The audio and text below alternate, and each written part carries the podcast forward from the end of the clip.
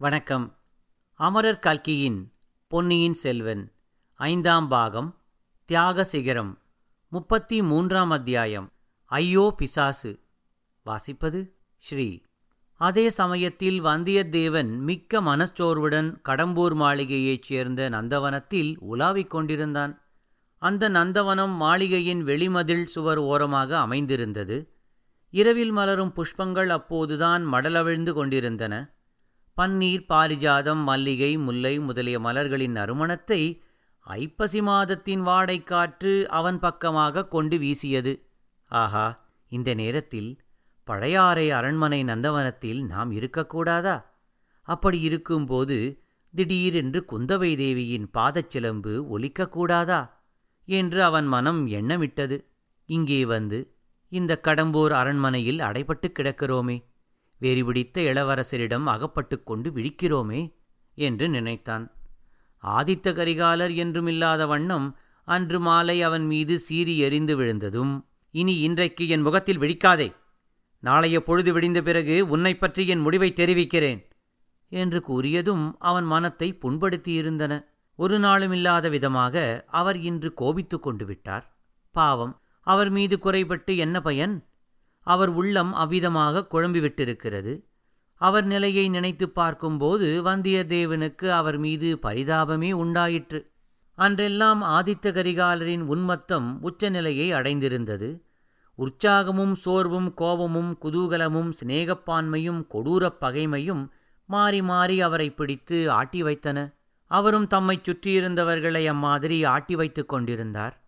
அடுத்த நிமிஷம் அவருடைய போக்கு எப்படி இருக்குமோ என்ன செய்வாரோ என்று அருகிலிருந்தவர்கள் கதிகலங்கிக் கொண்டிருந்தார்கள். அன்றைக்கு சூரியன் உதயமானதிலிருந்து வந்து கொண்டிருந்த செய்திகள் அவருடைய உன்மத்தத்தை அதிகமாக்க உதவி செய்து கொண்டிருந்தன.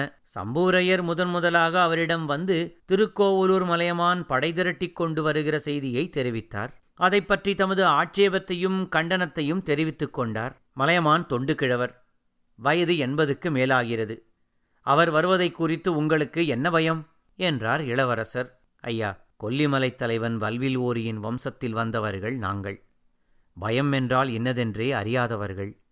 தாங்கள் இங்கு விஜயம் செய்திருப்பதை முன்னிட்டே தயங்குகிறேன். தாங்கள் மட்டும் அனுமதி கொடுத்தால் கிழவரோடு போர் புரிவதற்கு உடனே புறப்பட ஆயத்தமாய் இருக்கிறீர்கள். அவ்வளவுதானே? சம்புவரையரே என் பாட்டனை படையுடன் புறப்பட்டு வரும்படி நான் தான் செய்தி அனுப்பினேன். எதற்காக இளவரசே? நான் இங்கே உங்களிடம் தனியாக அகப்பட்டு கொண்டிருக்கிறேன் அல்லவா? இங்கே இருக்கும்போது எனக்கு ஏதாவது நேர்ந்தால்? கோமகனே அப்படிப்பட்ட சந்தேகம் அணுவளவும் தங்கள் மனத்தில் இருந்தால் இந்த கணமே இங்கிருந்து என்னை கிளம்பிவிடச் சொல்கிறீர்களாக்கும்.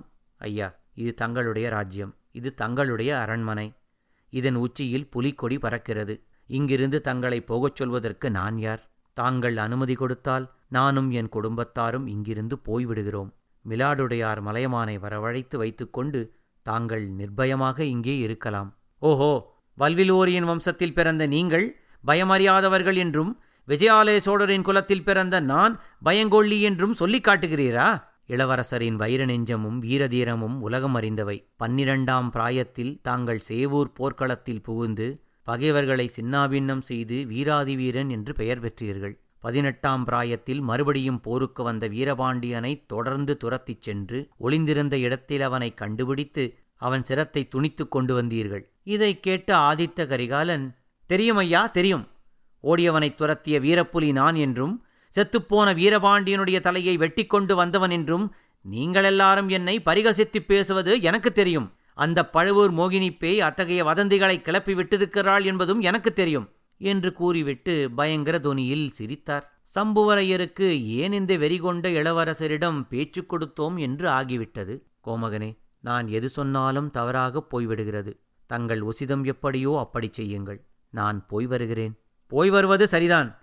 ஆனால் இந்த கோட்டையை விட்டு போகும் எண்ணத்தை மட்டும் விட்டுவிடுங்கள். இந்த அரண்மனையில் நான்கு மாதங்களுக்கு முன்னால் நடந்த சதியாலோசனையை பற்றிய உண்மையை அறிந்து கொள்ளும் வரையில் நானும் இந்த இடத்தை விட்டு போகப் போவதில்லை. நீங்கள் போவதற்கும் விடப்போவதில்லை என்றார் ஆதித்த கரிகாலர் சம்புவரையரின் உதடுகள் துடித்தன. உடம்பு நடுங்கியது. அவருடைய கண்களில் கண்ணீர் ததும்பியது. இந்த நிலையை பக்கத்தில் இருந்த பார்த்திவேந்திரன் பார்த்தான். கோமகனே சோழகுலத்தவர் வீரத்திற்கு புகழ் பெற்றது போலவே நீதிக்கும் பெயர் பெற்றவர்கள். இந்த பெரியவருக்கு தாங்கள் நீதி செய்யவில்லை. தங்கள் வார்த்தைகளினால் அவருடைய மனத்தை புண்படுத்துகிறீர்கள்.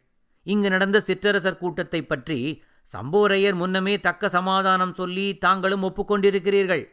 தாங்கள் ராஜ்யம் வேண்டாம் என்று கொண்டிருப்பதாலும் தஞ்சாவூருக்கு போகவே மறுப்பதாலும் சிற்றரசர்கள் சோழராஜ்யத்தின் நன்மையை கருதி அடுத்த பட்டத்துக்கு யார் என்பதைப் பற்றி யோசித்தார்கள். தாங்கள் ராஜ்யவாரத்தை வகிக்க இசைந்தால் அவர்கள் ஏன் வேறு யோசனை செய்ய வேண்டும்? உலகமெல்லாம் வீரப்புகழ் பரப்பிய ஆதித்த கரிகாலர் இருக்கும்போது போர்க்களத்தையே பார்த்தறியாத மதுராந்தக தேவனைப் பற்றி இவர்கள் கனவிலும் கருதுவார்களா? ஆதித்த கரிகாலர் குறுக்கிட்டு ஆமாம் ஆமாம். நான் உயிரோடு இருக்கும்போது இன்னொருவன் சோழ சிங்காதனம் ஏறுவது இயலாத காரியம்தான் அதற்காகத்தான் என்னை வேலை தீர்த்துவிட பார்க்கிறீர்கள் என்று கூறிவிட்டு மறுபடியும் ஹஹஹாவென்று உரத்துச் சிரித்தார். பார்த்திவேந்திரா நீயும் இவர்களுடன் சேர்ந்து கொண்டதை நான் அறியவில்லை என்றா நினைத்தாய்? கந்தமாறனும் நீயும் அன்று நாம் வேட்டைக்குப் போனபோது என் பின்னாலேயே வேலை குறிபார்த்து கொண்டு வந்தது எனக்கு தெரியாது என்றா நினைத்தாய்? என் உண்மை நண்பனாகிய இந்த வந்தியத்தேவன் மட்டும் தெய்வாதீனமாக இங்கு வந்து சேர்ந்திராவிட்டால் இதற்குள் என்னை யமனுலகத்துக்கு அனுப்பியிருக்க மாட்டீர்களா? என்று சொன்னார். பார்த்திபேந்திரன் வந்தியத்தேவனை கண்ணாலேயே கொன்று விடுகிறவனைப் போல் பார்த்துவிட்டு ஐயா இந்த பாதகன் ஏதேதோ சொல்லி தங்கள் மனத்தை கெடுத்து விட்டான் தங்களுக்கு நான் மனத்தினாலும் துரோகம் எண்ணியதாக இவன் நிரூபித்துவிட்டால் இந்த கணமே என்றான். அப்பனே உன் மனத்தில் எண்ணிய துரோகத்தை யார் எப்படி நிரூபிக்க முடியும்? நான் கேட்கும் கேள்விக்கு பதில் சொல். நீயும் கந்தமாறனும் பழுவூர் இளையராணியின் பேச்சைக் கேட்டு மயங்கித்தானே என்னை இங்கே அழைத்து வர இவ்வளவு பிரயத்தனம் செய்தீர்கள்? இதை இல்லை என்று நீ மறுக்க முடியுமா? அதை மறுக்கவில்லை இளவரசே. மறுக்க வேண்டிய அவசியமும் இல்லை. பழுவூர் ராணி மிக நல்ல நோக்கத்துடனே இந்த காரியத்தில் தலையிட்டிருக்கிறார் என்பதை நான் நிச்சயமாய் அறிவேன். தங்களை இங்கு தருவித்து கந்தமாறனுடைய சகோதரியை தங்களுக்கு மனம் புரிவித்து சோழ நாட்டில் எவ்வித கலகமும் ஏற்படாமல் பார்த்துக்கொள்வதே அவருடைய நோக்கம். தங்களுடைய சிரசில் சோழகுலத்து மணிமகுடத்தை அணிந்து பார்ப்பதைக் காட்டிலும் எங்களுக்கெல்லாம் மகிழ்ச்சி தரக்கூடியது வேறொன்றுமில்லை. என்னை யாராவது குறை கூறினாலும் பொறுத்துக்கொள்வேன் கொள்வேன். பற்றி நிந்தனை சொன்னால் அவனை அக்கணமே இந்த வாளுக்கு இரையாக்குவேன் என்று பார்த்திபேந்திரன் வந்தியத்தேவனை பார்த்து கொண்டே கூறி அதே சமயத்தில் வாளையும் உரையிலிருந்து உருவினான். ஆஹா என் வீர நண்பா வாளை உரையிலே போட்டு வை நல்ல சமயம் வரும்போது சொல்கிறேன். அப்போது வெளியில் எடுக்கலாம். வந்தியத்தேவன் பழுவூர் ராணியைப் பற்றி ஒன்றும் குறை கூறவில்லை. அவனும் உங்களைப் போலத்தான் மதிமயங்கி நிற்கிறான். உண்மையில் பழுவூர் இளையராணி என் உடன் பிறந்த சகோதரி என்று சத்தியம் செய்து கொண்டிருக்கிறான். அதைச் சொல்வதற்காகவே ஓடோடியும் வந்தான். உன் பேரில் அவன் வேறு குற்றம் சாட்டுகிறான். என் சகோதரனை நீ ஈழநாட்டிலிருந்து உன் கப்பலில் அழைத்து கொண்டு வந்து வழியில் கடலில் தள்ளி மூழ்கடித்து விட்டாய் என்று அவன் சொல்கிறானே அதற்கு உன் பதில் என்ன? என்றார் ஆதித்த கரிகாலர். அந்த சமயத்தில் நான் அதற்கு பதில் சொல்கிறேன் என்று கூறிக்கொண்டே கந்தமாறன் அங்கு வந்தான். கோமகனே மிக சந்தோஷமாகச் செய்தி கொண்டு வந்திருக்கிறேன். சின்ன இளவரசர் கடலில் மூழ்கிச் சாகவில்லையாம். பொன்னியின் செல்வர் நாகைப்பட்டினம் சூடாமணி விகாரத்தில் இத்தனை நாளும் மறைந்து இருந்து வந்தாராம்.